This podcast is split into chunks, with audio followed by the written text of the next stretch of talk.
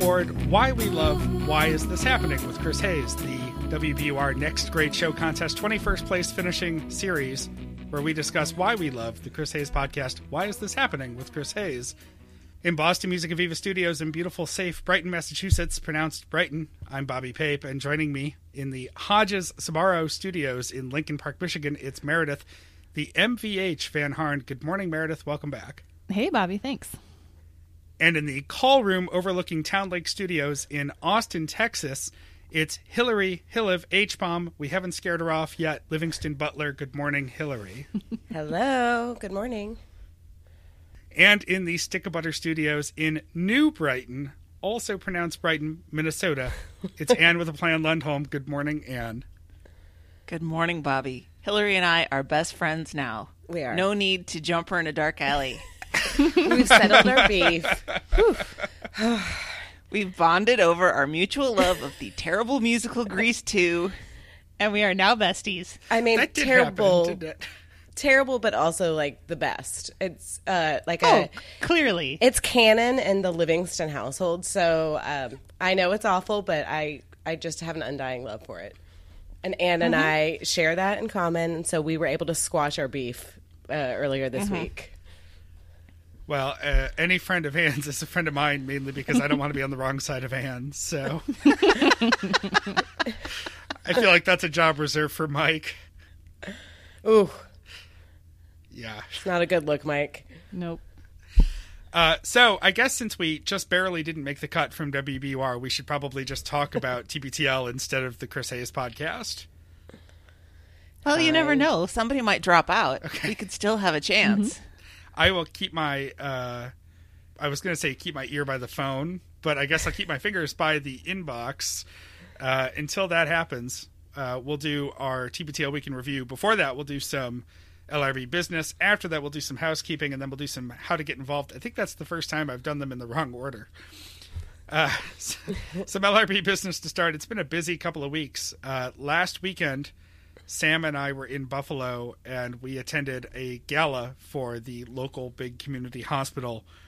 And it was quite the conversation because Sam didn't look fully at the invitation before we went and did not realize that we were going to be seeing a half dozen of your favorite hip hop R&B karaoke 90s artists doing just their greatest hits as part of the gala. Uh, gala. So we had one of the Weather Girls uh, singing So wrong. singing I can't remember which one, singing a couple of songs followed by It's Raining Men.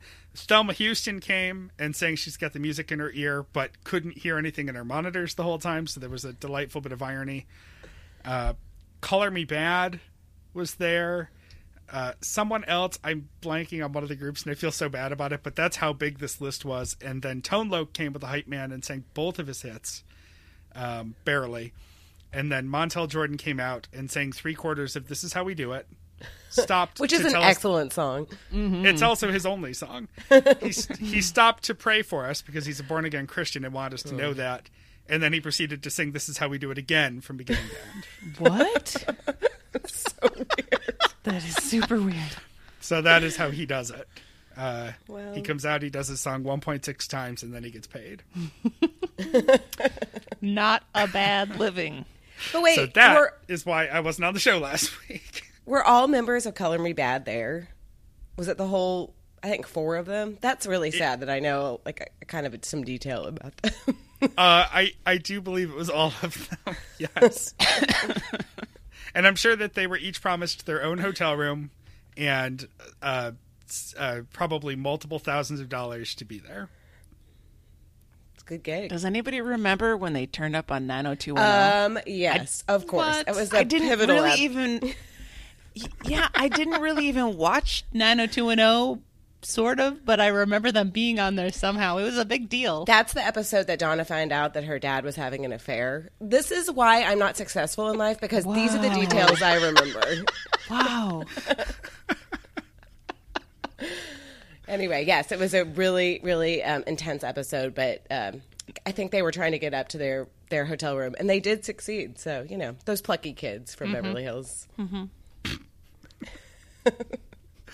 See, I wanted to share this story to make you all jealous, but I'm really having a hard time selling the sizzle. Uh, but yeah, it's good to be back from that. Um, we have a little actual show wide business we need to attend to, which is that we have another Friday show coming up. We still do those sometimes. Uh, and it's the end of the month approaching quickly. So we need your topics, questions, and suggestions, dear listeners, for our Friday show. Uh, we will go through the mailbag, and that includes things at throwyourphone.com and the Facebook page, and emailed to us at littleredbandwagon at gmail.com. Uh, but we won't have anything to talk about if you don't tell us what you want. So consider this uh, an ask us anything type situation within reason. You know, We reserve the right to say, nah, we're not going to answer that. uh, but send us what you want from us, and we'll also um, dive into the mailbag because we just can't get to everything uh, every week in the recap. So, although this was a particularly light week for three or four moments, which is surprising given the week of TBTL we just had. Yeah, but 40% of the week was guest hosts. Yeah. So Well, that's true, and we already know that they are universally loved as uh, HBO Yep. joined the Stens page. uh, Hillary, you saw a movie. I did. I did. I saw a movie. I actually went out. Um, I saw. Um, this was kind of per Christie's request. Um, I saw Tully, which, um, especially for moms, but also for. I would say a large part of our audience is probably not in their 20s. So anybody that's maybe like getting into their 30s or later, it's it's a really I loved it. I thought it was really touching and I cried at the end uh, like a big baby and I'm I can't tell too much about the plot because it's like you kind of need to go in fresh but it's basically about like an, uh, a mom that just had her third kid and she's a little overwhelmed um, it's funny-ish but it's just really i think moving so high recommend over here and and this is the thing every fucking movie is like three hours long this movie is 90 minutes long 90 minutes you're out Ooh, I like it. so um, I really, I really dug that. So I was home like at nine o'clock. I was psyched. So anyway, high recommend. Nice. But how can they keep it to 90 minutes uh, and still have a big fight scene? It, you know, somehow they figured it out. Sans fight scene. So it was. Shoo. Um, I know it's it's kind of impossible to imagine, but yeah, it was really really good. Even with the previews, I think it started. I mean, it was supposed to start at seven twenty, and I was out by nine. So They know their target audience. either two People who want to be home by nine. exactly. People who have a babysitter. Yeah. Exactly, exactly. So yeah, no, it was really good, and I I recommend it. And I mean, obviously, with for moms, it'll make uh some impact, but I think everybody would enjoy it. So runtime of Tully one hour thirty six minutes according to Google. Same exact runtime as the film Juno, which people also searched for while searching for Tully. well, because it's the same writer director. Yeah, Which, but it's So- definitely like less. You know, Juno is very like home skill. You know, funny kind of whatever kind of dorky dialogue. This is not like that. It's, Aggressively quirky. Mm-hmm. Yes, this is not aggressively quirky. It's it's uh, a little bit more down the line. Would you call LRB aggressively quirky or not aggressively quirky? I'm just trying to figure out which one is the show title. Um, Yeah, we'll work on it. We have Yeah. time. Yeah, we'll sit with it. It's fine. We'll see how the show goes. That is an excellent point. We've got a couple of throw your phone moments that I think we'll tackle as they go. Meredith, why don't you get us started with our week in review? All right, let's go to Monday, 2639. Some pretzel parts, some brown thing parts. And I just love the nod to Gardettos um, because the brown things are, are the best part about Gardettos. Oh my God, yes. And I will fight anyone who says otherwise. yeah. Um, Question, we've- though. Yes. Sorry to interrupt right off the bat, but do you want the bag of all brown things, or is picking them out of the mix part of the adventure? No, I always feel like you need the opposite to enjoy the best part. Like you have to get through the dry pretzels, um, and then the brown things are, are just that much more sweet. Yeah. Yep. Great. It's you. darkest before the dawn, Gardettos style. And Meredith just came up with a new marketing campaign for Gardettos. Eat these gross pretzels so you can have the delicious brown things. Um, all right, Monday we've got Hannah Brooks Olsen and Nick Jarin as guests. They are wonderful.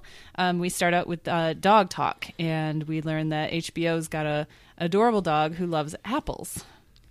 Um, and uh, I, I'm absolutely signing up for her email newsletter just to get pictures of her dog. Yeah, it's a cute dog.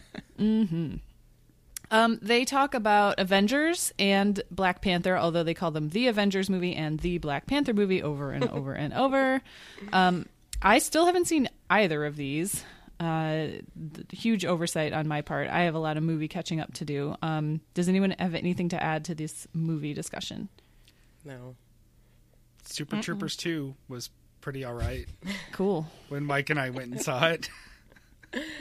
Uh, I haven't seen the Avengers movie, and I've been getting a lot of shit from friends who say I need to, and I keep reminding them that I haven't seen the 18 prequels first, so I don't know if I'm going to. That's be able what to I keep keep up. hearing is that you, you it doesn't make any sense unless you've seen all these other superhero movies and superhero movies are not usually my jam. Like I'm going to see Deadpool 2 for sure and I like the X-Men films, but that's about where my interest ends and I just think I would be lost. And I don't really care that much. I definitely want to see Black Panther though. I did like the Black Panther movie. Um, that was absolutely worth my time, and I would see it again actually. Um, but uh, just all these other ones, I just, I mean, I guess I'll figure it out, right? They're good guys, they're working together, but there's probably some sort of internal strife, and they're fighting against bad guys who are probably more complex than we expected. Are and you then there's psychic? A twist. That's amazing. That's my review of the Avengers movie. It it exists. I just get tired of of fight scenes, and I'm I, I don't want to. I'm not criticizing anybody who enjoys the superhero movies because my brother is huge, huge, huge into them, and he gets very sensitive if he feels that I'm criticizing them. But I so often think that they start with the the fighting, the set piece, the big thing and there's always a point where the camera draws back and all the avengers or whoever are all like posed with their weapons extended and you're like oh yep that's the poster right there. And i'm like mm-hmm. it just feels contrived. It just seems like they build the whole movie around getting to that image. I'm like i'm just sort of bored. I like the joke parts. The thing that irritates me the most is the practical nature of all the things that they're destroying. Like, I, you know, Allstate is going to be really mad about this if they're really going through the city and destroying every car that they see and every building that they see. It's like this. This is an insane amount of property damage. Yeah, it's going to be really hard to recover from this. Farmers does not have a museum big enough to have statues for all the weird claims that are going to come up from this. True. that would make a great farmers commercial, though, or like a great farmers parody, though. Mm-hmm. If they just walked through a ruined city. And just like annotated pop up video style, like how much everything cost and what sort of claim it was. That'd That's be actually a good idea. Yeah, it is. Um, I could see J.K. Simmons having a ball Yeah. with that. Yeah. so good. What is he doing in these commercials? He's so good. Anyway, He must have signed the contract before he won the Oscar, right? Yeah. I would hope so. I hope there's a re up. This is like Jennifer Garner doing those Capital One commercials, except J.K. Simmons is a really good actor. Less forehead acting than her. I Actually, don't want to fight with you about Jennifer Garner, Bobby, because I really like her. I do too. I'm a. I'm I a- like her in every other situation. In these card commercials, I hate her, but I love her everywhere else. J.K. Simmons also has a solid amount of forehead acting, actually. Maybe that's a, All right. pre- a prerequisite for like Yeah. these big commercial runs. You got to be able to use your face. They're like, sure, she's great, but how big is her forehead? You have to have a five head. Good one. Um, we, I feel like this is Donald Glover and This Is America has been talked about to death, but I do love it. And I, I watched the Carly Rae Jepsen thing, and there are a couple different versions, and there's one with her vocals that's only like a minute long, and it was actually really impressive um, how well it matched up. And I don't think it cheapens it. It it was just an entertaining little mashup. That's my take on it. Agree. I think we're over overthinking this. Yeah. Agreed. If we're saying that a Carly Rae Jepsen, uh, do we even call it a parody video? Because it's not really Not a, even. a little uh, a spoof. Doesn't diminish the art of the original. Yeah, The the, white lady feminist take Ugh. on it. Now that's offensive. No, that's awful that- and horrible, and it was just bad. And I'm like, do your own shit, man. Like, don't, why are you copying on this? Like, if you want to do something, great. But this was like an original piece of art for something like particular. Don't uh, cop it. Uh, it was just, it was in such bad taste. Yeah, that's a study in contrast. Like that was awful. The Carly Rae Jepsen one was fine and harmless and funny and cute. Yeah. We did get a throw your phone from listener Katie, and it's well, it's actually a hug my phone and throw my phone at the same time. So the hug my phone part is Nick Jarin explaining to Andrew that the mispronunciation of Donald on Thirty Rock was a joke about how white people mispronouncing a black person's name just because they're black. Donald, Donald Glover. Um, and then her throw your phone was Andrew not realizing that the joke is on him since he actually thought it was pronounced Donald. And then in parentheses, it's pronounced po boy. I think that's what she meant. Yeah, I really I love this throw your phone. I thought it was a great point. Uh, and it's true. Andrew was I mean, how on earth he ever thought that it was actually pronounced Donald is beyond me. It's that Key and Peele sketch where Yes. it's substitute. Substitute teacher. yes. My favorite Key and Peele sketch. There's a guy, Well, the, IT, second the IT, favorite. The IT guy in my office is named Aaron, and I like can't say his name. I'm like, hey, Aaron. He's A.A. Ron. And he's like, yes. he's like, mm, relax. Um, they cover the the cancellation and quick re pickup of Brooklyn Nine Nine and what a good show that is. Hannah Brooks Olsen loves it. Um, I love it too. I wasn't convinced at first. Um, I think that's what Nick said. He wasn't super into it at first, and I thought uh, I thought it would be unfortunate because of the inclusion of Andy Samberg. Um, Yeah. he can be such a cheese ball. Um, but it's it's actually a hilarious, well written, and cute, and funny, and poignant show in, in a lot of ways. So I'm really glad that it's not dying. That said, I'm not caught up on it, so it's partially my fault, I guess. No, it's weird because I did start watching it in the beginning and I really enjoyed it. I thought it was a great show and then I just stopped. And I don't know why. And I think I should start watching that again Yeah. and then I don't. Well, I've got a lot. I, I started watching um, uh, Law and Order SVU from the beginning because I've never seen it. And Oh my God, you got a lot to I catch have a up lot on. to catch up on. I've been watching it for months, and I'm only at season five, and I feel like I watch one almost every day. but I have to chase it with something sweet and funny, and so I think that would actually be a really good because it's so soul sucking to watch a lot of SVU. Um, Yeah. So I need to add in something kind of funny and lighthearted to to the mix, and so maybe that would be a good. I've been layering it with Adventure Time um, because they're short and they're bizarre, and it's totally the opposite of SVU. But I think maybe Brooklyn Nine Nine would be a nice thing to add in to that rotation. Meredith, can can I ask a, a non judgmental question? But why are you watching SVU from the beginning? Well, I was talking to my friend Laura, and she was like, "This." She loves it, and she's like, "This show sounds like it'd be right up your alley." And I was like, "I've never seen it, and it I can't, you know, without having ever seen it, I couldn't um, disentangle it from like CSI." In my mind, I was it's it's one of those dumb crime procedurals. It's got that dumb lady with pigtails who works in the lab who's annoying. I can't stand, and but that's a different show. So I had to I got it straight, and then I watched the first few episodes, and I was hooked. And so now now I'm also addicted to it. So that's why. I mean, I'm I'm not saying no to Elliot Stabler. Yeah.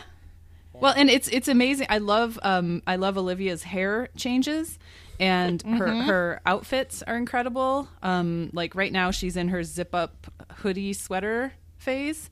Just every season every episode she's wearing a different zip up hoodie that she zips right below her boobs.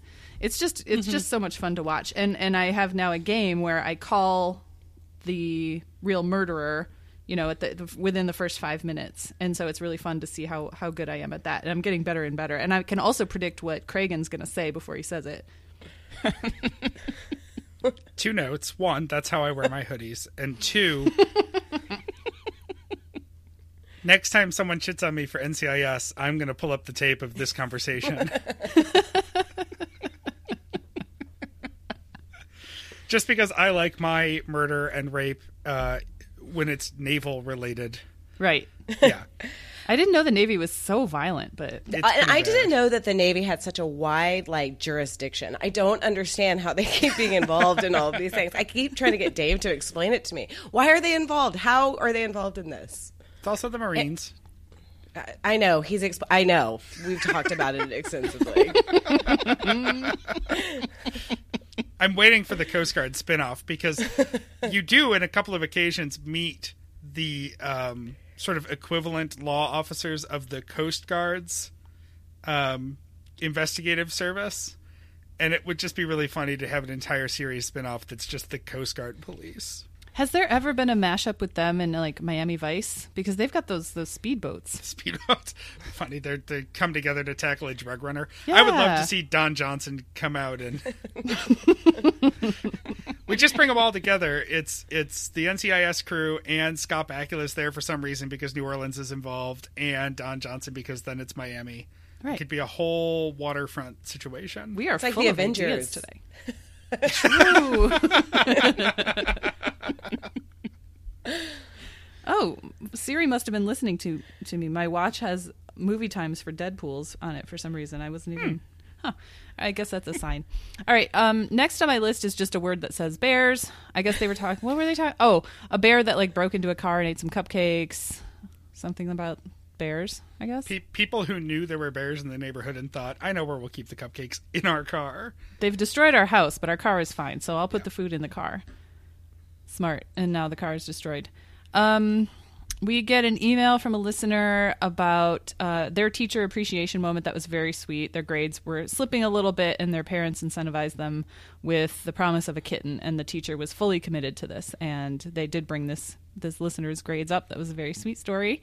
Um, and then we get another from uh, two, I think two emails about found money. One was in Chicago, um, or maybe this is the same one. I don't know. Uh, but somebody found hundred dollars, put it into a lotto card machine to get ten dollars worth of cards, and then noticed that it doesn't give change. Which really is to- terrible, and their comments were right on about like taking advantage of people who play the lottery. it's just so evil and predatory, and um, they ended up having to buy hundred dollars worth of lotto cards that didn't pay off. So that sucks. We've had the found money conversation before, so I don't know that there's new new ground to tread there. But just just um, if you find money, whatever you do, don't spend it on scratch offs. Yeah. Yeah. You're already ahead. Just stay there. All right, that's Monday. Okay, let's go to Tuesday, number 2640. Cleanliness is next to podliness. Hannah is back all by herself. I really like it when Hannah and Nick are on together because I think there's a really a good vibe. She keeps them from getting into the weeds too much, but I also like her on her um, on her own as a guest too. She's fantastic. Um, we are not talking about Robbie Cano. All right, guys, we're not talking about Robbie Cano. We're just not going to talk about him. You mean- we're not going to talk about Robbie Cano mean- and how he got suspended for 80 games for using a banned substance. Legendary- Suck it, Mariner fan. Legendary second baseman Robbie Cano. We're not going to talk about him. We're not going to talk about Nope, the fact that talk about he did not have PEDs in his system, but he had the drug you take when you don't want people to find PEDs in your system in his system. Yep, we're not talking about It's it. not suspicious at all. I think it was a benzo. oh, come on. Uh, and instead, we're not going to talk about how Andrew replaced his router and then had a temper tantrum at Comcast customer service on the phone because there's very little in this world that is less interesting to me than talking about telecom customer service calls. So we'll just note that his behavior continues as far as those types of things go. And this is going to be a quick day because I don't really want to talk about the nuts and bolts of their cleaning talk either. I mean, what's the point of me reciting cleaning tips on a recap, right? Yeah. but they do do a, a bunch of home remedies and tips, I guess, for their cleaning love. And uh, the one thing that I really wanted to talk about as far as this goes is something that Hannah said towards the end of the conversation, which is that there is no superiority in being tidy. And I think that's a really interesting uh, avenue to discuss because I am an extremely clean person and I get shit for it.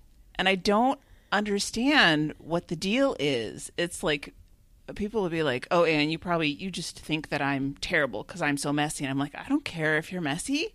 I don't feel better than you because I'm clean. I just need my space to be clean. I don't care about your space at all." And on the the internet, you will find dozens and dozens and dozens of memes and articles and conversations about how it's been shown that clean people are less creative or um, clean people are boring or all of that stuff. And I'm like, look, it's fine. If you want to be messy, be messy, but don't drag me down to make yourself feel better. And I've got a That's theory about this. Um, and I think it goes along with um, the same thing that I experienced when I, I was a vegetarian for seven years, and people would get uh, touchy about that. And and I I never told anyone what what they should eat. I didn't care what other people ate. I just didn't want to eat it. So I think what it is is it's about them feeling inferior, not about they think you feel superior. I think they're they mm-hmm. think they're projecting their inferiority onto you. It's is. not about you at all. Absolutely a defense mechanism. Yeah. yep. It is a you are a better person than me, or so I believe, and I am going to fight back that stereotype, even though it's all on my side. It's it's a whole envy thing. Mm-hmm. Yep. Yeah, I I honestly I can't think in clutter. Like I can't even have too many windows open on my computer Yeah. or I can't have Yeah. too many browser windows open I, because then it's like my brain gets paralyzed and I can't find anything. So I have to just keep tight. I'm the same way. I'm the exact same I'm- way. I'm also a zero inbox person. Me Um, too. Yep. And I was just attacked on the internet for that the other day because somebody was like, post your total in unread. And I was like, zero five. and everyone's like, what's wrong with you? You're crazy. like, well, no, I'm not. It's just the way I have to deal with things because if it's sitting there, it's something I have to do. And I like to check things off my to do list. Same. Mm-hmm. To- if I have any notifications, like the little um, Oh, no, you know, no. Apple, Those are I'm all like, gone. oh, no. Done. Yeah. I have to turn off apps that notify a lot. I'll turn off the Yes. badges because yeah, I just, yeah. Me too. yeah, it kills me. I have to stop what I'm doing and check my inboxes. I'm not so good. I currently have 31 email, zero unread, sitting in my personal inbox, and 71 in my work. But I leave things in my work inbox if I know I need to come back to them. Yeah, me too. yeah. Yeah. So I mean, as far as cleaning, as far as cleaning goes, if you have like slime in your bathroom, I'm going to judge you. Okay. Yes. because oh that's gross but other than that you do what you need to do it's okay Yeah, there's I a don't point at which it I'm becomes better than you it- yeah, it can be a health issue like mold, right? But anything beyond like a hazard or pests, you know, that you could easily get rid of, I, I just don't care. It's not where I live, so do what you want. Mm hmm. And i just won't use your toilet That's all. oh, I I dated a guy once when I was in college whose house was so disgusting, and I couldn't really not ever go to his house, so I just started scrubbing his bathtub, which I'm not proud of, but I wasn't going to use it otherwise. That's our coping mechanism yep. here let me help you out with that My problem is, is I love things to be clean, but I like am so tired that I just don't. so it's like I wish they were clean, but I'm like I that's why I have to get a housekeeper like twice a mm-hmm. month because I'm like they. I mean, obviously I I clean the kitchen and pick up. It's not like I have dirty dishes stacked. It's just more the bathroom or you know vacuuming stuff. I can't. Well, you've got after- two little kids. You have a perfectly valid. I mean, not that you need a valid reason to get a housekeeper. Anyone can get a housekeeper, but that is absolutely understandable. I can't do it. I just mm-hmm. can't. Anyway, and it's not like it's fun i mean there are a few people like andrew and hannah that I think use cleaning as a self-soothing Yes. mechanism Yeah. a lot of times. Make Yeah. order out of chaos. I have a friend that's like that. She's like, when I'm stressed out, I clean, and it makes me feel better. I don't enjoy the cleaning process at all, but I need it to be done. Yeah. So you suck it up and you mm-hmm. do it. yep. And someday, maybe I'll get a housekeeper. that would be awesome. um, in uh, Dazzling Donor today, our friend Hess, and she gives a shout out to LRB. So I wanted to give Hess a shout Absolutely, out. Hey, girl. and her adorable dog Coconut. I know. I love seeing his pictures on Facebook. I do too. it's great. And there is a voicemail today, an anonymous voicemail uh, from a shame eater who uh, tends to hide the wrappers and boxes in odd places when she's shame eating, and then now is cleaning and comes upon them and finds them, and and her shame returns. and uh, I think we've heard this before, but Andrew mentioned that uh, Vives puts cheese slice wrappers in her pockets. I love And so that he- so much. he finds out. I, now I gotta question this. Why would you put a cheese wrapper in your pocket? It's shame Where are you going? Any cheese in their household is shame eating. I'm like, are we're just we don't have a trash can anywhere. You can't put the it on the table and then put it in the trash later. Well, you don't want people I to just see I'm it. not You can't put it in your. You can't put it on the table because then somebody knows you ate a Kraft single. All by itself in the living room. Yeah, Yeah. and you didn't think you know, and you you didn't eat it right away because you you would have unwrapped it in the kitchen if you did that, right? You take it out of the fridge and unwrap it and eat it, mm-hmm. or or unwrap it and start eating it. No, you put it in your pocket, and then in a moment of need, remembered, oh yeah, Kraft single in my pocket. I have this warm, half melted piece of American cheese in my pants. Let's not go crazy with the word cheese. All cheese right. product. Cheese product. Well, I don't think that this should be a shame eating issue at all. And God knows she shouldn't have to hide it from Andrew. I mean, nobody should feel ashamed at anything they eat in front of Andrew, True. given his proclivities. The trick is you put it on the table and then you just use one of those empty Bud Light bottles to keep it from blowing away. Everybody gets their want. No judgment. All right, that's Tuesday. Can I I have a note from Tuesday and I can't remember where it came up in conversation, but I think it was Andrew and and Hannah probably had similar experience, so they were bonding over this, but everyone in high school knew the one guy who would really just take over a mosh pit. And I think it was Andrew's. The guy was named Mighty Mosh. Did I make I don't this remember up? this I at don't all. know what Bobby. you're Are talking you- about. Are you sure it wasn't a fever dream? No, I vaguely might- remember the mosh talk. Like vaguely. I think it's because it resonated with my childhood more than maybe you guys. There was some ska talk. Oh, Oh, yeah. it must that's have been right. because of Brooklyn Nine Nine. Hey, I went through a ska phase. And, Me too. I mean, um, I also went through a mosh pit phase Right. uh, where I was absolutely into just going in there and getting, you know, bashed around by fifteen angry teenagers. yep. Ugh, I could, it sounds like a nightmare now. I don't know. it, it's it's just a giant pile of mostly non-sexual body contact. It's, right. It's just a it's a coming of age tale to be sure. Moshing scared me because I I just I knew I couldn't hold up, but I like loved Sublime in 1996. So Mm, yeah. Who did? I think well my my intro to those kind of shows was well cuz my first show ever was an ICP show and so I think I it was like you know um baptism by fire because the, most of ICP's fans are 400 pound white men who are also six foot five, and so they. W- there were several times where I was squashed between four of them on all sides, and I thought my ribs were going to break, and I was going to stop breathing, and I was like, "This is awesome!" Oh, Meredith. it's the opposite reaction of that situation on an airplane. yeah, it's all about the context. Yeah. Anyway, Mighty Mosh. That's all. It's just that's Okay. the only thing I wrote for Tuesday was the words Mighty Mosh, and I wanted to make sure I mentioned them. Uh, with that, we'll go to Wednesday, twenty six forty one. Uh, Yanni and Hardy. Uh, I'm already I've so got- tired of this Laurel Yanny thing. Yeah, I've got this in categories. Category one is Hawaii talk. Uh, Luke is back from Hawaii. They went for uh, 30 seconds of work followed by five days of pleasure or something. That son of a bitch. Yeah, I'm so jealous. I can't even. to be fair, I guess it was more or less their five year anniversary trip. So I'll give him He that. just figured out how to get it all expenses paid. So those auto dealers of Washington State are thoroughly inspired by Luke Burbank and some cup stacking. Now that I think about it, we didn't really get a postmort on his actual Nope. presentation. we didn't. I was curious to see how it went, and he never talked about it. Well, you know, those video Just about clips his vid he was- yanking.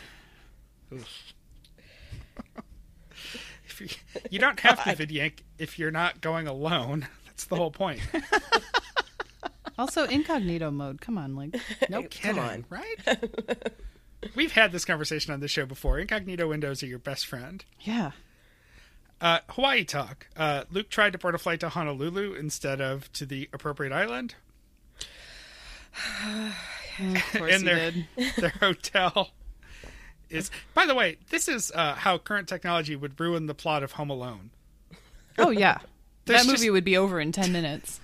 just airport security would have uh, scooped up Macaulay Culkin, and that would be the end of the, the end of the run. How do you board the flight to the wrong city uh, in this day and age? Anyway, uh, Luke tried to fly to Honolulu. He couldn't.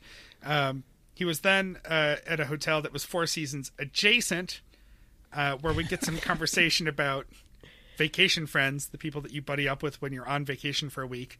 Uh, when Sam and I were on our honeymoon in Aruba uh, six years ago, five and a half years ago, we had that experience where there was another couple there that had just gotten married and we were their friends for like four days until they left and we were at a really small hotel resort thing and so we were pretty much the only people around and i did just momentarily think that they were trying to sleep with us but it passed pretty quickly i think they were just lonely You always have to consider um, that as a possibility and you have then to hope come up with a strategy. Yeah. Okay. well i mean Hope. not not because you want it but just because you're you're flattered right i mean Dave, I- Dave and I have gotten into like a couple of times where I'm like, are they trying to sleep with us? When we were in Paris, we like met this couple, but they weren't a couple at a bar. The guy invited us back to his apartment to drink wine with them, but they weren't a couple. It was like his assistant and Dave and me. We drank a lot of wine and then we left. But I think I don't know. I don't know. But it was really fun. But I think they maybe were trying to. Sounds like they were. You extroverts baffle me. Why would you talk to strangers on vacation? I am racking my brain trying to think of a time I've ever done this, and I can't. No. Well, I I considered it, um, you know, a compliment that they would want to pay that much attention to us, even if it was, you know, uh, you know, I, I realized that um, uh, being with Samantha brings our couple average up a couple of notches, and so I I would be punching up with this other couple. So it's flattering, yeah. Yeah, exactly. Uh, Just you know, take it for what it is. Take what you can out of it. Anyway, uh, so they uh, go over to the Four Seasons and they're eating in the lobby bar, of which we have a picture. Uh, maybe we'll make the show picture so that we can explain the proximity of what happens here. They're sitting in a communal setting uh, with a, a couple that includes a woman who interrupts the conversation that is turning toward politics, unfortunately, to say, quote, I'm just going to stop you guys. I like him. Ooh, run away. Yeah. Bye. Which leads to Luke trying to run away. But they really want to eat at this Four Seasons lobby restaurant. So he uh, sneaks off to try to get a table for for himself and for Carrie. Uh, and the whole thing gets blown up a little bit when the hostess comes over and says, We got you the table that you just asked for. She did put him on blast, but like that lady was so oblivious, it didn't matter. It was fine. right. Mm-hmm. I don't understand why all this skullduggery is necessary. These are people you're never going to see again. Agreed. You don't have to be rude to them. You just say, "Well, it's been great talking to you, but we're going to go over to our table and eat." Yeah. That's all you need to say. Good luck making America great again. Bye. I can't believe Luke Yeah. engaged with her. I mean, it's uh, it, it just seems like if if you're on vacation, there's just no reason to like let's talk about policy with this person that clearly has no idea what she's talking about. It just seemed kind of odd and semi out of character for him because he's usually sort of nice and uh, you know friendly to strangers. So it seemed really odd. this happens though. Um, I've been on vacation. We've been on vacation and had people just jump into these topics. Um, these are just like the first things some people.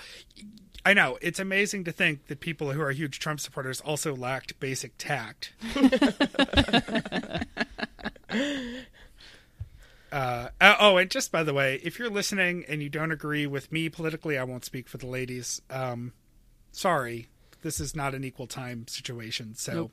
Glad you're listening. But I think if you can not, speak for me at least. That's We'll also, But Bobby, we'll also survive. We have to you- be. F- but what we have to be fair and balanced. But what about the Kenny Chesney fans? it's my absolute favorite moment of Luke talking about Yeah. the Bryant Park Project. Um, yeah, so um, we're glad that you're listeners, but I, you know, hit me offline if you want to have a conversation that's not going to go anywhere. I would be shocked. Right. Shocked Sh- if we had too. Trump supporter listeners. I really would. You know, I. Who knows? I guess show yourselves. I'm curious. I guess the part that amazes me is that there are so many people who are apolitical in the world. Like, Yep. yeah. Anyway, yeah, we should that's go down this road equally because baffling. we have a lot of recap to go. Uh, so that happens, and they get moved to a table three feet away. And yeah, when I found that picture of the the uh, bar, which I think is basically where they were sitting, it really is just like an aisle with the couch on one side and the table on the other. Mm-hmm. Um, on to Skyjinx. Ooh. Uh, Luke says there's a quote two year old, and I I question his uh, age judgment of this child because I think at two, I think that's probably the You well, have to pay. Yeah, Hillary, to you might know better as someone who has Yeah. children. Yeah. What the cutoff is for It's two, and you have to pay. I traveled with Rory when he was like, bef- I think he was five days before his birthday, and I brought his birth certificate with me because I was like, hey, he's not two yet. He's not two. Not paying five hundred dollars for a ticket. He was fine. I this is a tough. I Bobby, I knew Yep. you had this day, and I Nope. was like, oh sh- shit, we're gonna have to talk about this. No, we don't. I'm going to take the Andrew approach to this, which is to say that Luke wanted to discuss it, and Andrew said it's a trap, mm-hmm. and he's right. Okay, so this is the what this I have I have pondered this. I thought about what I'm going to say, and it's this is children are exist in the world. We have to deal with them. Listen, I know they can be really annoying. However, I flew last week to Washington D.C. and there was two adults playing a casino game with the volume up. So people suck. Sometimes kids suck. It's the way it is, and sometimes kids have to travel. The end. Parents are trying. The end. Mm-hmm. Yeah, I have a okay. lot of empathy for parents who have to travel with little children. Sometimes it's unavoidable, and that's fine. I just try to give everyone the benefit of the doubt, um, unless they're adults playing casino games at full volume. I'm sure that that kid absolutely had to get to Hawaii. Um, no, no, no. I'll make my point. I I have flown 15 or 16 times this year already. I just checked the other day. Um, I have been on. Stop bragging. I have been on. Oh yeah, all those commuter flights. Oh, so good. Um, there have been many flights I've been on with kids who were great. There have been several flights I've been on with adults who were shitty. So the rule should be if you can behave yourself at any age, you should be on a flight. And if you can't, you shouldn't. I'd be great with that rule. The enforcement is a little difficult. So I'm I'm softening on the kids flying thing only because I have seen it work well really many times. But I will disagree to say that all parents are trying because unfortunately some parents are terrible. That's true. Not all parents, um, but parents generally are trying. I um, also just a quick note. I, um, you know, the the the like sharing of the headphones. That's dumb. I would have been super annoyed Yeah, by that is that. dumb. That is really dumb. I would have, however, and this is just the, this is just hardwired into me. If I if I had a sleeping child on me and the people would be like, "Excuse me, I have to go to the bathroom," I would have been a little bit annoyed. I mean, I wouldn't have been annoyed like, "No, you can't go," but I would have been like, "Are you? ki- I just got him to sleep. Are you kidding?" But that's just mm-hmm. my parents like would make me sit in between them when we were flying and wouldn't let me get up to go to the bathroom because they didn't want to like move. So. um I like I that's just as like antithetical to me. So uh, that's just me. But but the the headphone thing is ridiculous. Yes. Going aisle aisle and, and sharing headphones, and also the two adults, but not the child having the audio for the Yeah, that children's doesn't make any sense. That's That just- bizarre. Stupid. this is bizarre. this is to the point where I thought Luke may have been exaggerating. It's it, part of that because it just doesn't even make sense. But No. Um, you, also have to just pick your seat strategically. I mean, if if you get the last seat or whatever, and you don't have a choice, you don't have a choice. But um, if I guess I see why a parent would want to be on an aisle with the sake of a kid, but like why parents would go aisle aisle while they're wrestling a child. And No. wouldn't try to get two seats together to have that extra sort of middle Yeah. space to kind of Yeah. you know, Sam and I are are traveling this while we are talking about an upcoming trip, and we were discussing if we should go aisle aisle because you always hope that you get a couple in the two seats next to you on those bigger planes because they'll probably scrunch up together toward the window, and then you get a little extra breathing room. That's always my hope, but my nightmare is instead I'll get the two fat guys who ride the little motorcycles next to me. or ICP fans. yeah, yeah. I, I just I need to um, go back a little bit to um, Hess's donor shout out. I, I misgendered Coconut the dog. I'm really really sorry. Coconut's a girl. Thank you. Oh, How Thank- That's our How correction dare section. I know. I know. I'm sorry. I feel terrible. It's a lady coconut. Yep. yeah. Yeah. Well, as far as kids on planes go, I think the problem is that you can't make the hard and fast rule. And I think even uh, if kids are going to behave, they're fine. I- think that just doesn't quite take enough of the context into it. And and kids do sometimes have to fly, and they're not always flying to Disney World. You know, if a kid's on a plane, it's not because they're necessarily going somewhere fun, or even if they are going to visit family, there may be a good reason to do that. So I think it's hard to make a a strict Yeah. ruling Yeah. on any of that. I think it's really a case by case basis. You know, my nephew's coming to stay with me next week, and he's six months, and it's his first flight. So, by and he's just coming to visit family. So, by your standards, Bobby, he shouldn't be flying, really. But Yeah. he is, and my dad can't travel, and he's pretty sick, and he might never get to see his grandson if the grandson doesn't come to him. So, Well, and that's there we go. That's where you bring in the extenuating circumstances. Right. That's logical to me. There could be grandparents in Hawaii, right? I mean, we, we I think we just have to give people. See, the this is my the doubt. problem. It's it, it. This is my problem. Like, who cares what the cir- circumstances? Like, kids live in the world and travel Yeah. sometimes. That's what I'm saying. I'm saying like, there's shitty kids and there's shitty adults, and we just have to like kind of deal with them. And shitty kids and shitty adults should have to take the train. to Hawaii. hey, that's not my problem. There are boats. Spend Uh, five days on a boat. I just think it's a situation that looks very similar from the outside, but once you actually know what's going on, there are a million different things that could be going on with people traveling. So it's just hard to establish a rule.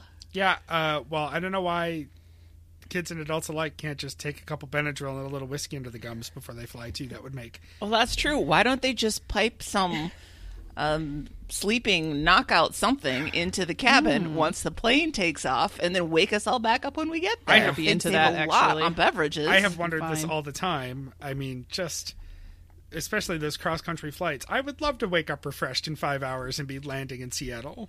It's like when my Yep. mom, when my mom had my brother, who's 11 years older than I am. I think she had like twilight labor, which is not good for you. But she just woke up and there was a baby there. So yeah, they I- used to do what- it that way all the time. Yeah, yeah.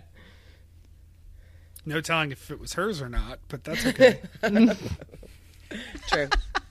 Carter, we're looking at you. We're not sure. Get uh, more. This is America talk mashed up with Call Me Maybe. I think we've addressed that appropriately. Yes. Uh, top story: Laurel and Yanny. Sixty-nine minutes in. nice. I Nice. tried so hard to avoid this whole Laurel Yanny thing until they played it on TBTL, and I was like, God damn it! All right, so Didn't want any part of let's this. just do this lightning round. Meredith, what did you hear? Both, depending on what speakers I was using. Okay, Anne, Don't care. did you not? I mean, I don't. I, I know you don't care, but which one did you hear? I've pushed it out of my mind. we talk Bobby. about things don't we don't care. care about all the time on this show. I refuse. I'm opting out. Hillary? Conscientious objector. Hillary, Uh, Laurel, like 95% of the time. Then one time I heard Yanny, but Laurel. Laurel. I heard Laurel on every different. I mean, I didn't try very hard to find more and more different speakers and things, but I heard Laurel. So I guess that means we're all bad at high. I don't care. All right, it's a thing. it's a it's a topic. When I try to explain to people what TBTL is, and I'm like, well, it's a daily conversation between two friends talking about their own lives and current events and what's big on the internet. This is one of those moments where they actually address something that was big on the internet. So, whatever. Uh, then we get the Boston, uh, was- New England community talk, thanks to uh, a dazzling donor. and uh, I think I wrote.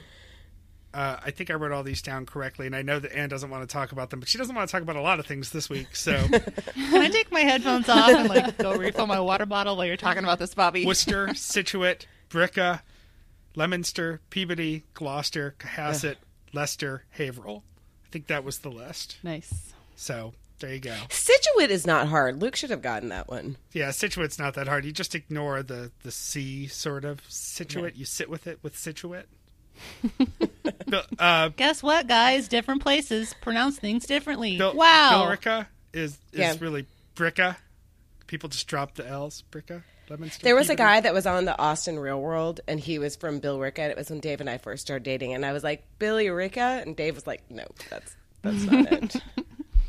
Again, this is why I'm not successful in life because I remember that there was a guy from the Real World Austin Yeah. from Bill Ricka. I would His disagree name was Danny. about your lack of success in life. So, you you have accomplished a lot, and also still remember that. Thank you. Uh, and Andrew mentions that uh, now Cleveland Browns quarterback Tyrod Taylor came from the Giants, which is wrong. He came from the Buffalo Bills, Yeah. um, which wouldn't be so egregious except he was a starting quarterback, and and even he knows that the starting quarterback of the Giants is usually Eli Manning. So, anyway, Does he know that though? I mean, does he? I think even he would recognize Eli Manning. They would say, "Who's that scrawnier, dopier looking version of Peyton Manning?" Oh, it's Eli Manning from the New York Giants. and that's it for Wednesday. All right, Thursday, number 2642, Absurd Comedy Meet. Did you guys know that the dogmen escaped the military and are killing people in national parks. That's a new one to me. Wow. I mean, the things that the government doesn't tell us? Let's get Don Johnson on the case. This episode of LRB is Round up sponsored by Patriot Brand Dried Food. To round up the SVU NCIS CSI supergroup. Yep. put them on the case of the That'd be a hell of a poster. Sunglasses and smirks everywhere. Um, so we get some talk about this speech for the auto dealers, except we don't actually get into talk about the speech. We get the part about how Luke was trying to pull clips from his CBS pieces to show them that he is in fact a legit journalist. You know, that he's cool. He's a cool guy. Um, and he ended up getting a virus because he was So cool. Using sketchy software. And so uh, he coped with it for the presentation and in Hawaii, but now he took it to the computer repair people to get it fixed. But he's embarrassed because he doesn't want them to think he got it from watching porn. and there was this whole story about how there was some lady that came in the shop behind him, and so he went and pretended to look at other stuff until she finished her business and left. That's definitely a way to not make it look like you're getting porn.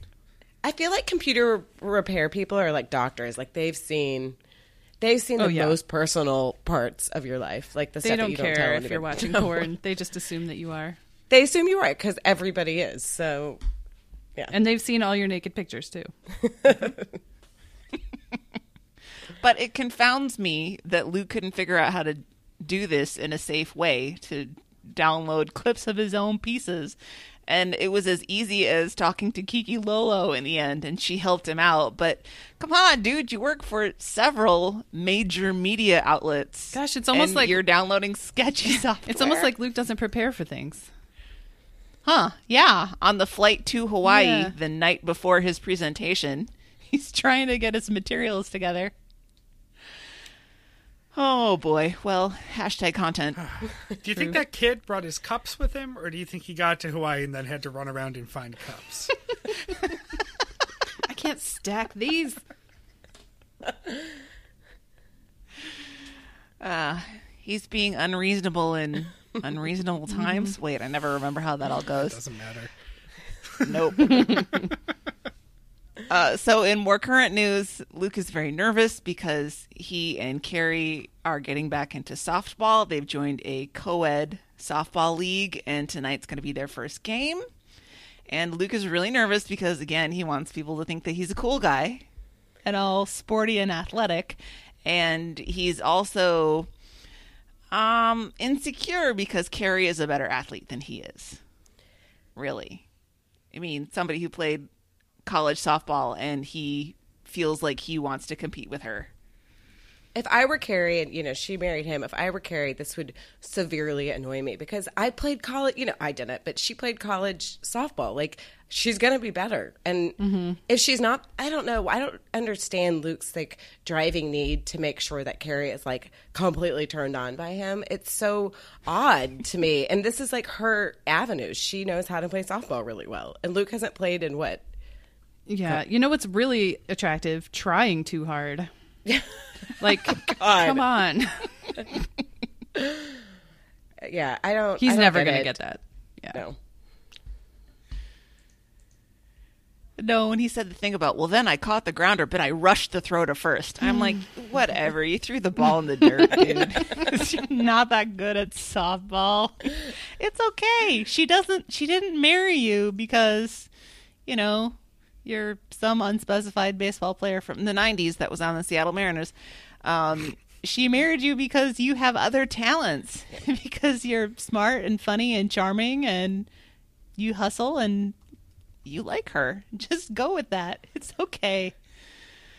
um, boy, I'm really excited to talk about Friday when we get the Breakdown of what happened. Um, and and now comes the angry making part, and I feel somewhat of a responsibility to bring Mike's position To this discussion because he's not on the show, as I hope we've all noticed. and he is very upset about this. But they made it to the semifinal round of this WBUR Next Great Radio Show contest, and they're going to blow it off. And uh, they so they made it from hundreds down into they said less than twenty people got picked to go on to the next round, and now they're just going to be like, eh. Except Luke secretly wants to do it, but he wants Andrew to do all the work, Of course. including maybe just submit 10 minutes of TBTL. That'll be good enough, right? no. What are you doing? What are you doing? Why is he doing this? Why is he pushing this? He he pitched this in the beginning with the idea of, Well, wouldn't it be funny if we we sent in a pitch for this contest and we got a rejection letter. I mean, this from a guy who does not take rejection at any level. Decided that they should do this for the rejection laws. No. There is something that, as Phyllis says, get Lisa Weinberg on the phone. Mm-hmm. because something is happening here. that needs to get sorted out. And then he wants Andrew to do all the work so that he can like maintain an emotional distance so he doesn't actually have to care about it in the end. And it's taking a spot that could have gone to somebody else who's not a radio professional who would have been thrilled just to make it to the semifinals. And I think this is gross. I had high hopes for Why We Love Why Is This Happening with Chris Hayes.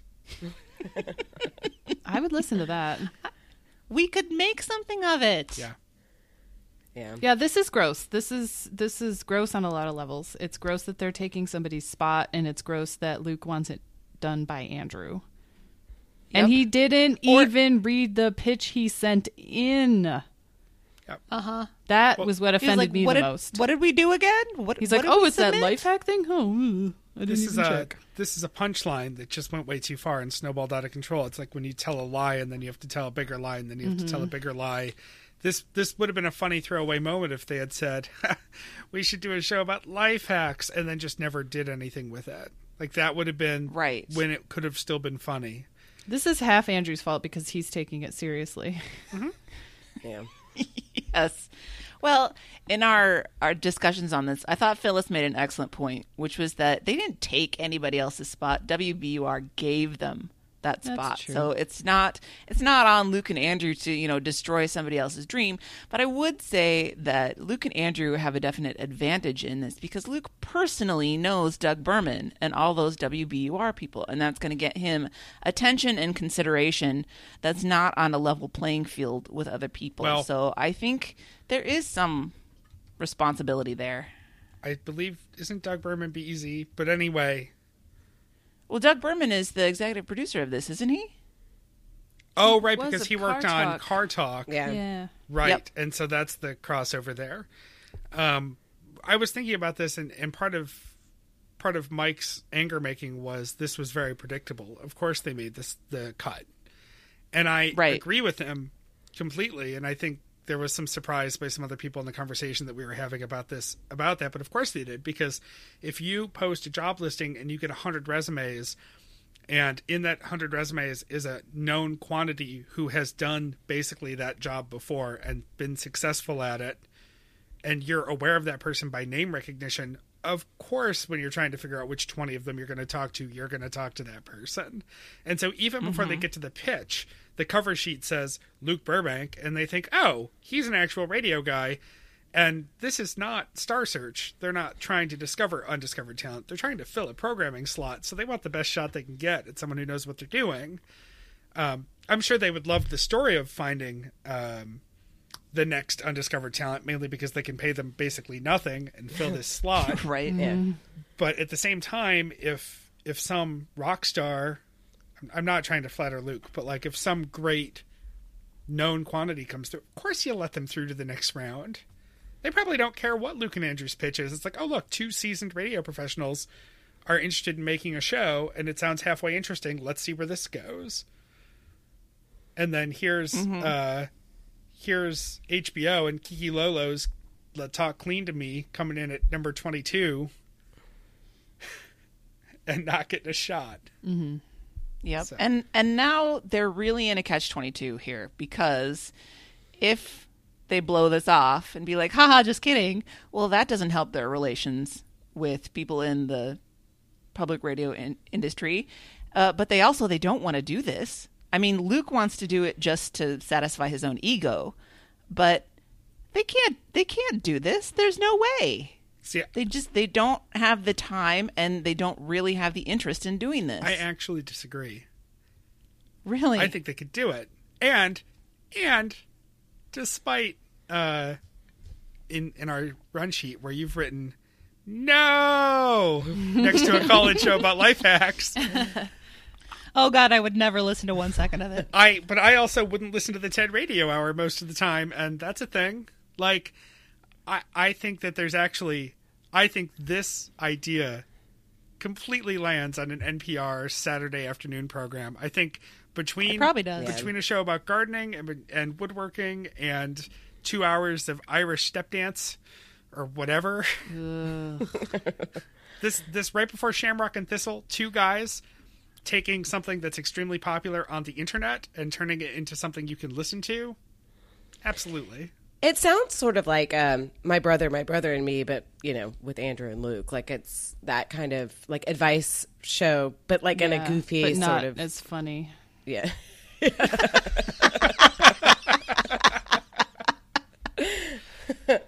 Yeah, I, I just I think that there's I think you know I think there'd have to be some refinement here, but this this whole notion of maybe they take three calls, they give some quick advice, they field advice from the listeners for a topic that they brought up the previous week, and then open up the voicemail lines, and then they do one where they do some an in studio test or something or an on site test. Like I can see how the segments would lay out for a thirty minute or one hour show on this principle that could be very effective.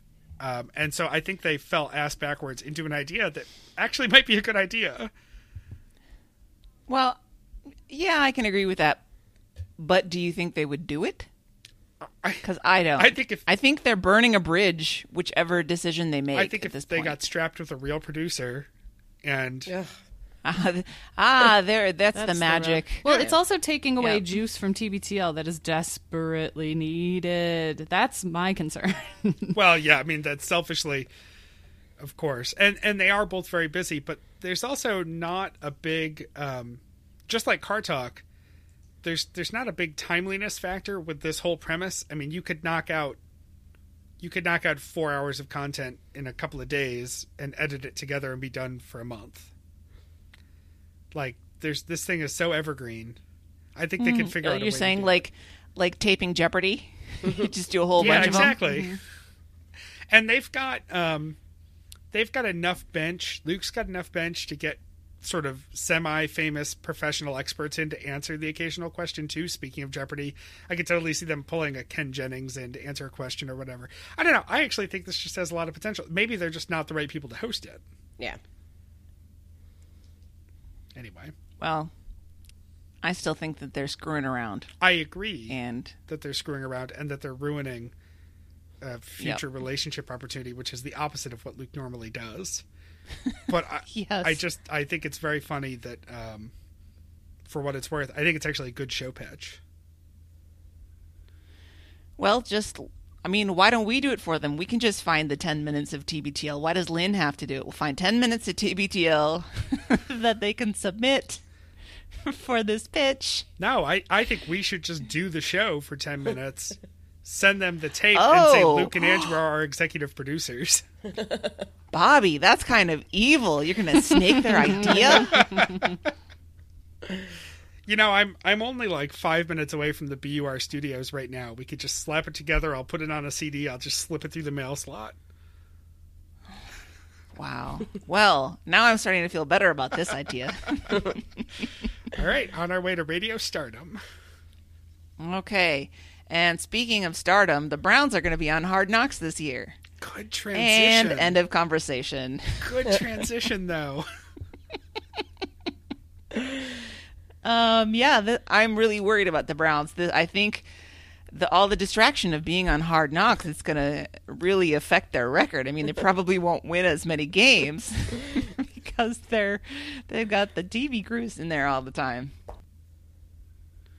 Uh, and finally, on Thursday, everybody thinks that Andrew looks like Seth Rogen, including various random people on the street with mental health issues.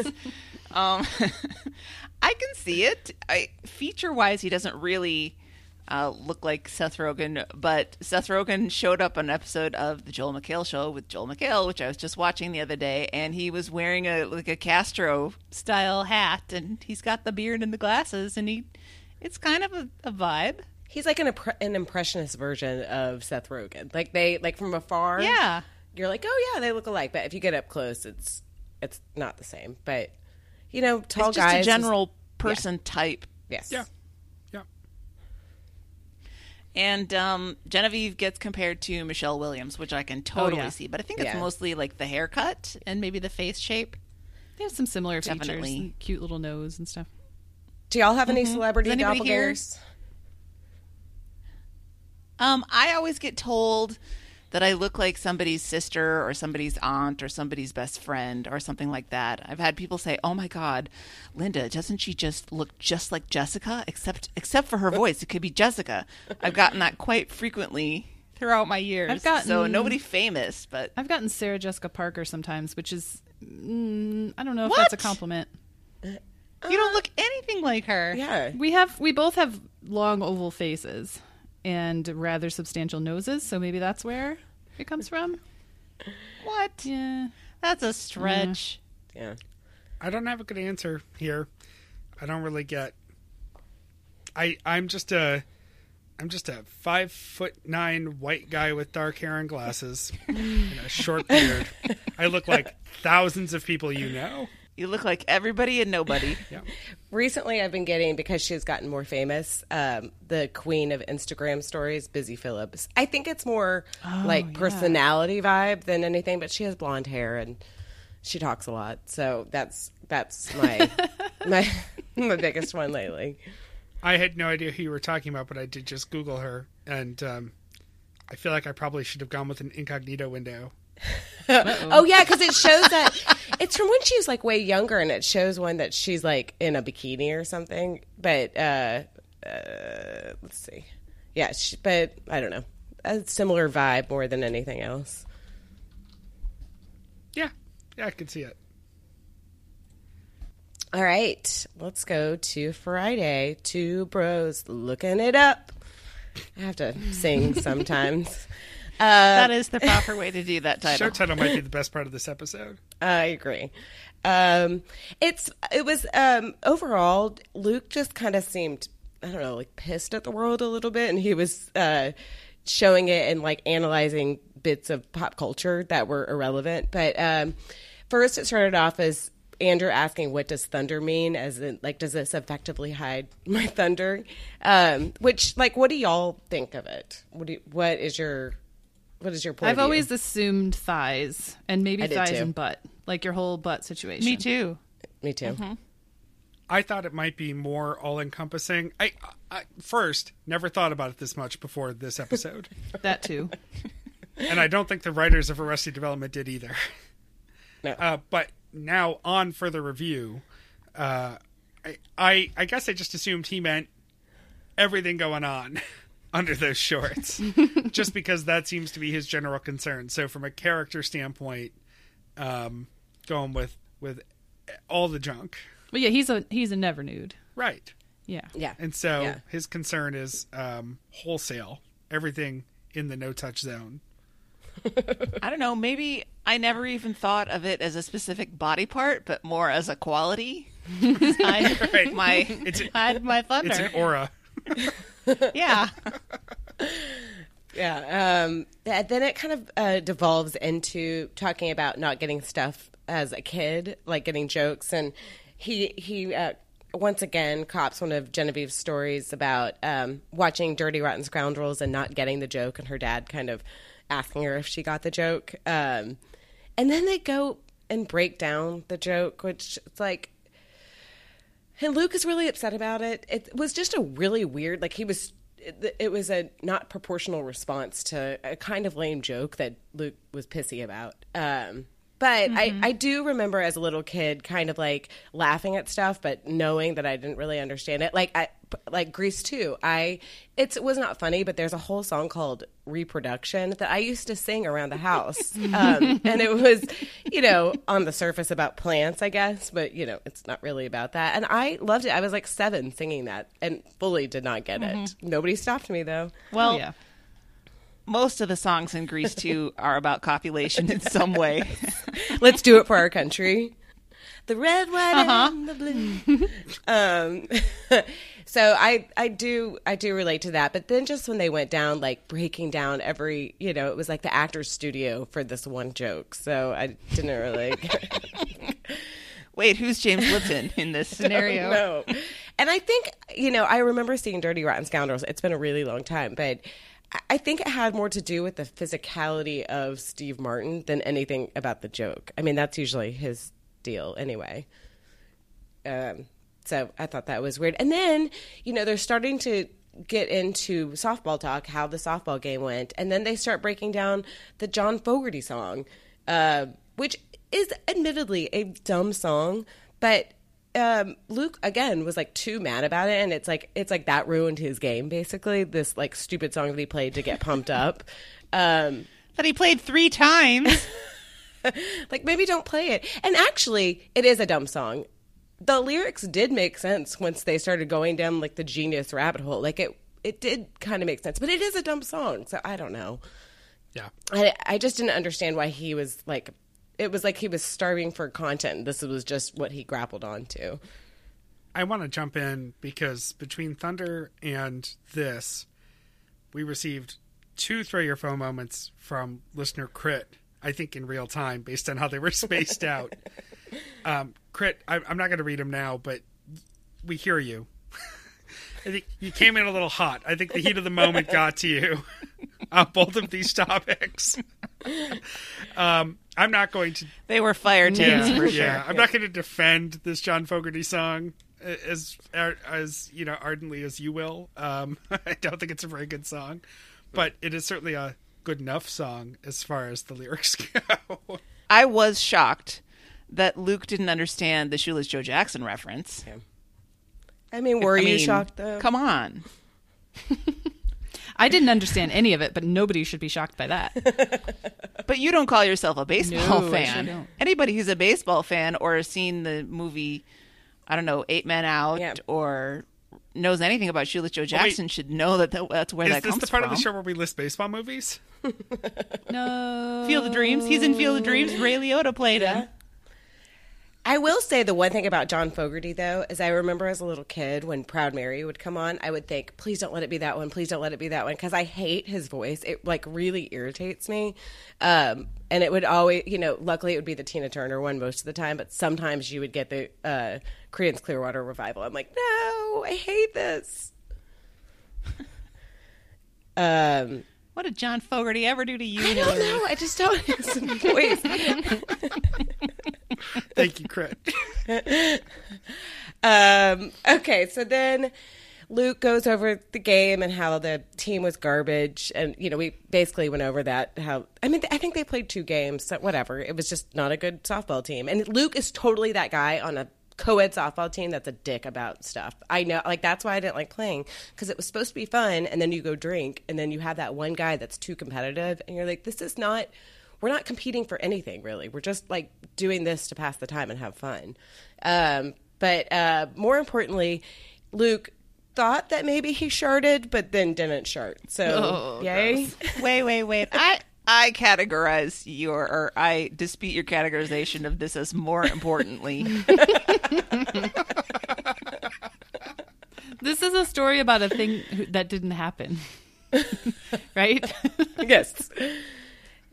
Yeah, only Luke could tell a 20 minute story about something that didn't happen.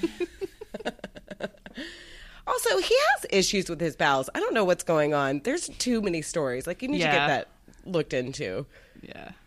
Um, you know what it is? It's the low carb diet. He doesn't get enough fiber. it's true. It's totally true. That's Well, it. he's been having just a minute Ron moments forever, for years, and just um, you know sudden poop attacks. And I've never heard of anyone having that many problems. when poop goes bad. Um. So yeah, that was a long story. Uh, what's what do they say? Like a long climb for a short slide. Um. Uh-huh. Which anyway, is then- exactly what he was worried had happened. How many American pies? um, then they got a listener email about the WBUR show, and um, Andrew's just claiming extreme busyness, which like I feel bad for him because it's all put on his shoulders. However, he doesn't take time to like do his real job, so I don't understand the busyness that he has. And I know there's probably things behind the scenes, but he doesn't even read the articles that he has to for the show. So I, I don't know. I always get annoyed by him saying how busy he is. He sometimes he somehow finds time to go, you know, eat like a meatball sandwich on the regular. So I don't know. Uh, but I do understand that it's like it's all on him. So I, I get it. I don't know why. It just kind of pushes my buttons for some reason. I won't get. no, I hear you with that. I mean, he doesn't do a lot of close editing of the show No. after they record it. He doesn't do much prep for the show. It's Where does the time go? One wonders. I won't. I, I will not disparage him for not having time beyond a reasonable expectation of a full time job in editing TBTL. Yes, I, I am happy to destroy him for not taking care of TBTL when it's his full time Yes, job. yes. But after hours, who knows if if playing video games and smoking some things or not smoking some things anymore, but if if if self medicating and playing video games is what he needs to do eight hours a day, as long as it's not the eight hours a day that are TBTLs, it's not my problem. For sure. You know, For sure. So I just want to make sure, sure. we're not saying that Luke's uh, that Andrew's uh, free time should be No, available no, no. to this. Right, no, right, right. not at all. It's more that I just am like, well, you don't even really do your real job. that Yeah, much. I hear you. Um, listen. There are a lot of meatball subs in this world to be eaten. That's true. Um, and then I was just like, like, how do we get people to call in? How would we even do that? I'm like, have you met the tens? We could do that in one day. We could figure it out. Yeah. Like one post on the Stens page, I mean, would clear this all It's up. ten minutes. You only need one person to call in with a Mm-hmm. question or a hack. Um, and I just have a note here that say that says Andrew's self esteem issues kill me, which isn't fair to him, but it just is so like un. Um, what do I try to unexamined that it kind of frustrates me because they're it's a constant source. And I think it was when he was talking about like, well, I would just be the guy editing it. It would be you and Kiki Lolo or Hannah or whatever. Oh, he would be the call screener. which is kind of funny and maybe sort of true, but um, he wouldn't though, and I don't know. I just, he needs to go. He needs to go see a therapist. Like, I, can we? I don't. Can we crowdsource this? He needs to find somebody because it sometimes it gets on top of him a lot, and I think that. You know, mm-hmm. we've talked about this ad nauseum, but you know he fo- hyper focuses on other things in order to not deal with whatever childhood trauma that he has. Yeah. Please just remember that if Luke got his bowels under control and Andrew got his feelings under control, there might not be enough conversation topic for TBTL. It's true. it's true. Very true. they could go down to three days a week and then do the WBUR show. Um, I also have a note here that says also vitamin D is the hottest vitamin because they were saying like the he said vitamin W and vitamin B, and then he was and then he was ranking vitamins. Obviously, he should have said vitamin A, but actually, I feel like I hear about vitamin D like almost constantly. So Yeah. they, that's Yeah. the that's the the hot one right now. Um, and then I When, kind when of you I'm- wrote when you wrote the vitamin D is that one, I just assumed that that was because vitamin D is slang for vitamin dick. is that is that not parlance for you guys? no, No. Get your mind out of the gutter, Bobby. I have definitely heard vitamin D used. We an are concerned about our long-term cancer risk and our bone health. Oh wait, I just said bone Vitamin health. D Did just is say bone health? Dang it! vitamin D can help with no, that. no. Don't put vitamin D on Mike's list of Stupid words that you can't say anymore. You get a vitamin D facial. oh God, It's probably good for your skin. ooh, explicit. I know I've mentioned it here before, but years and years ago, I had um, uh, I had Rap Master Maurice write a rap for friends of mine who were getting married, who are both pharmacists, and he called it Vitamin L for love. Oh yeah. And I didn't ask him to do that; he just came up with it on his own. And he is now retired from the rap battle game. So, um, if anyone wants to hear Vitamin L, let me know. Put it up. Um, I uh, they went into top story and they actually did two, which uh, Andrew was like, I actually read it, which is sad that that's uh, more rare than we would like to think. Um, I Right. kind of didn't pay attention to the top stories, even though it was my day, because I don't don't care. Um, it was the first Tinder match in Antarctica. Um, the only thing I could think of is, have y'all done Tinder? I have never done it before. I've been married for too long now. Um, but I'm always curious about it. I'm like, who would I match with? And Dave is like, no, hello, no, you're married. But I'm like, I kind of want to get it. I downloaded it um, shortly after I moved, just out of pure curiosity, because I had that Sure. same thought, and I was like, "It's a bad look to do that when you're married." So I waited until I wasn't, and I had it for less than 24 hours before I was totally horrified and deleted it from my phone. You're like, no, no, no. Yeah, Um, yeah, it seems I don't. It, I, I have some friends that have used it and have liked it, but it just seems a little bit sketchy. And actually, there was one of my friends was in Dallas, and she was like, "Oh, I'm going to see who's on it around my parents' house." And there was a guy we went to high school with who is married that was on it, still Yep. married. Yay. Yikes! I have played around with it for other people, for single people on their phones, and it is terrifying, mm-hmm. it is. especially women using it. And so I assume when you were just drowning in vitamin D over there, you're 24 hours on it. just so aggressive. It was enough. It, I I never need to get that app again. That was fine. And and how's the Tinder scene in the Minnesota? I've never done Tinder. Um, I tried Match ages ago for six weeks, and you know how they say that if you're a woman with a pulse, you're just going to have men coming at you left and right. That was not my experience. Nobody wanted to date me, so I got off of Match, and I said, "Well, that's it for me." I would consider yourself lucky that you didn't get the dregs of match thrown at you. Um, well, I yeah, it's it seems to be a flawed system. I hear Bumble's okay, but yeah, it seems to be kind of a sketchy Tinder's situation. just purely based on looks. I mean, that's yeah. basically all you've got to go on on somebody is do I like this picture or not? And Yeah. it's a snap judgment, and it's it gets to feel real gross after a while.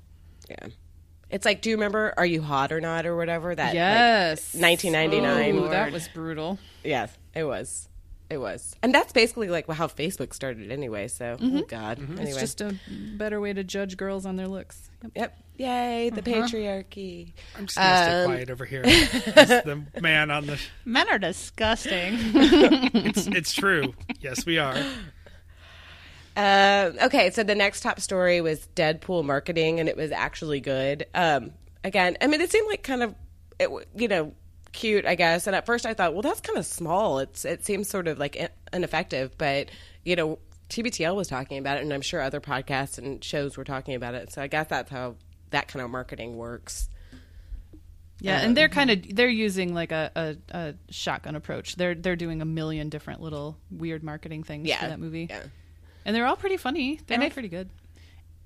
And if you're going to be true to the Deadpool ethos, I guess you got to not give a shit if it works or not, Yeah. right? Yeah. Because It's gonna. he, he doesn't care. So they should just do some stuff, and if it works, it works. If it doesn't, it doesn't. Who gives a shit?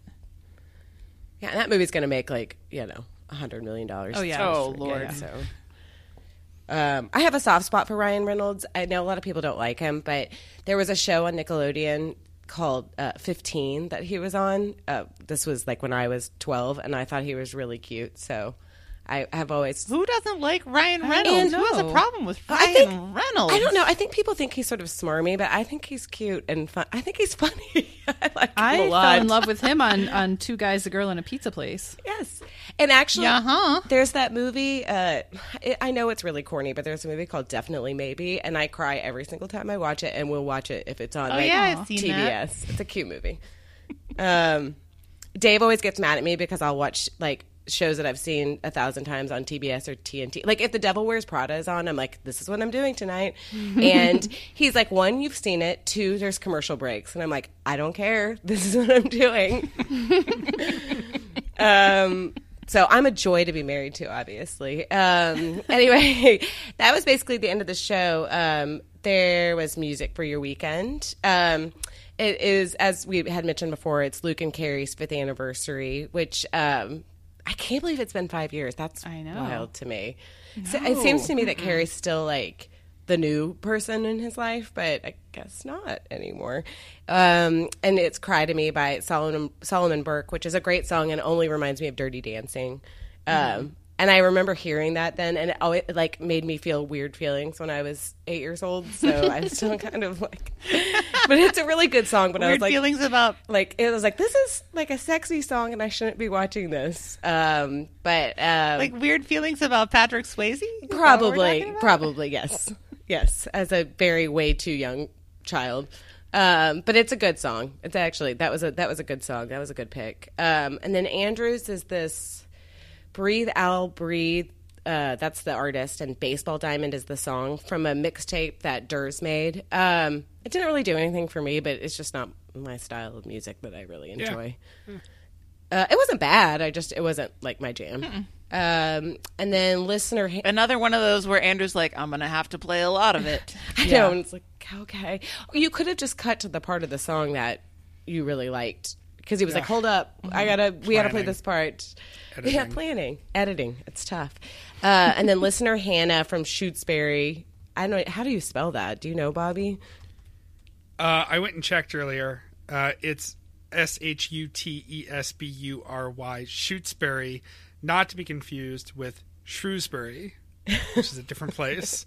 Shutesbury is just outside of Amherst. Oh, okay. Uh, yeah, I didn't know where it was. Hillary, I like this. your spelling better. it's like I spelled it very phonetically. Shutesbury, um, like it's like a cereal, uh, like made of shoots or something. Um, Sounds terrible. um, but with, like, Crunch. exactly. Um, and her song, which she really didn't like uh, forward promote very well, but it's like Superorganism was the artist and Something for Your Mind. Um, it was one of those songs. I do actually get it. I feel like the first time I listened to it, I was like, oh no, I, no, no, no, I don't like it. But then I kind of got into the vibe of it, and I was like, all right, I could kind of see like Jamie out to this, but it was definitely uh, unique. yeah. Yeah. This is the second time in two and a half months we've had Superorganism featured on Music for Your Weekend. The last time was the first Friday, I think, in March. I just oh. threw Superorganism into my Google spreadsheet search, and the only other time it's ever come up was the Music for Your Weekend back in early March. On to housekeeping. Housekeeping. Yeah, I, I'm getting a little better, maybe. It's so hard when Mike's not on the show and you also do a nice housekeeping. I just feel awkwardly racist when I try. Maybe we should just pull a clip of him doing it, so we don't have to. Make an offensive accent. Yeah, we'll just To let him make an offensive Yeah. yeah, accent. exactly. We need him to re- record a few in a clear, like like a- HBO's air horns. Mm-hmm. Yes. Mike, Mike, can we just get an ABC on housekeeping? Uh, just when you hear this, stop what you're doing, do it into your iPhone, and then I'll clean it up for later. Make one really angry. Make one Check out housekeeping. for the housekeeper who just caught me podcasting myself. Yeah. Uh, buy for uh, buy stuff from us. There we go. That's what I was trying to say. Buy stuff from us. We have a lot of merch, and uh, one of these days we will refresh with more merch options. But if you don't already have the full canon of merch that is available, I would say about forty percent of my T-shirt collection is now LRB T-shirts. Um, people love the hoodie. Um, I I have uh, I have at least one of the mugs, and people like the mugs.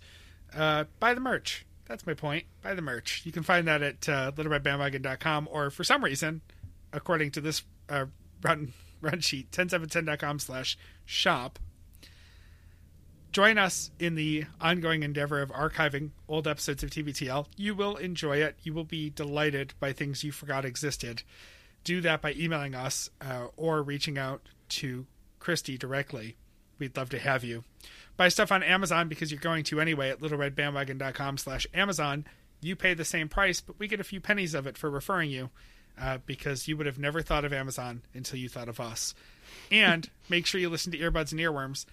I can't remember. I didn't look up this week's um, theme, uh, but it doesn't. Oh, it's elevators. Elevators. Oh, elevator music. Elevator Right. music, yeah. Oh. Very good.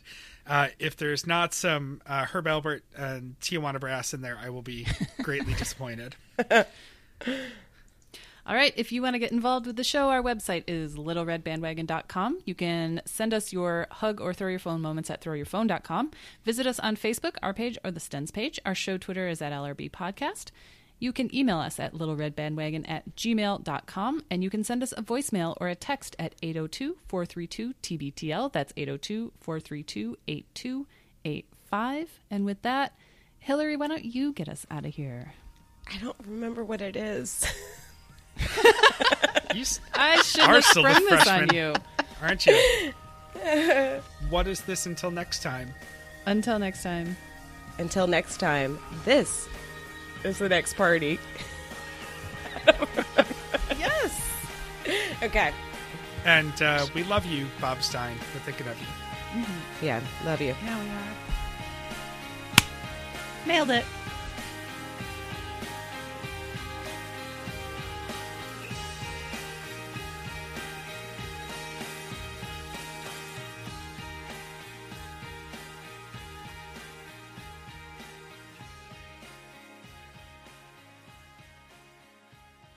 You done messed up, A.A. Ron!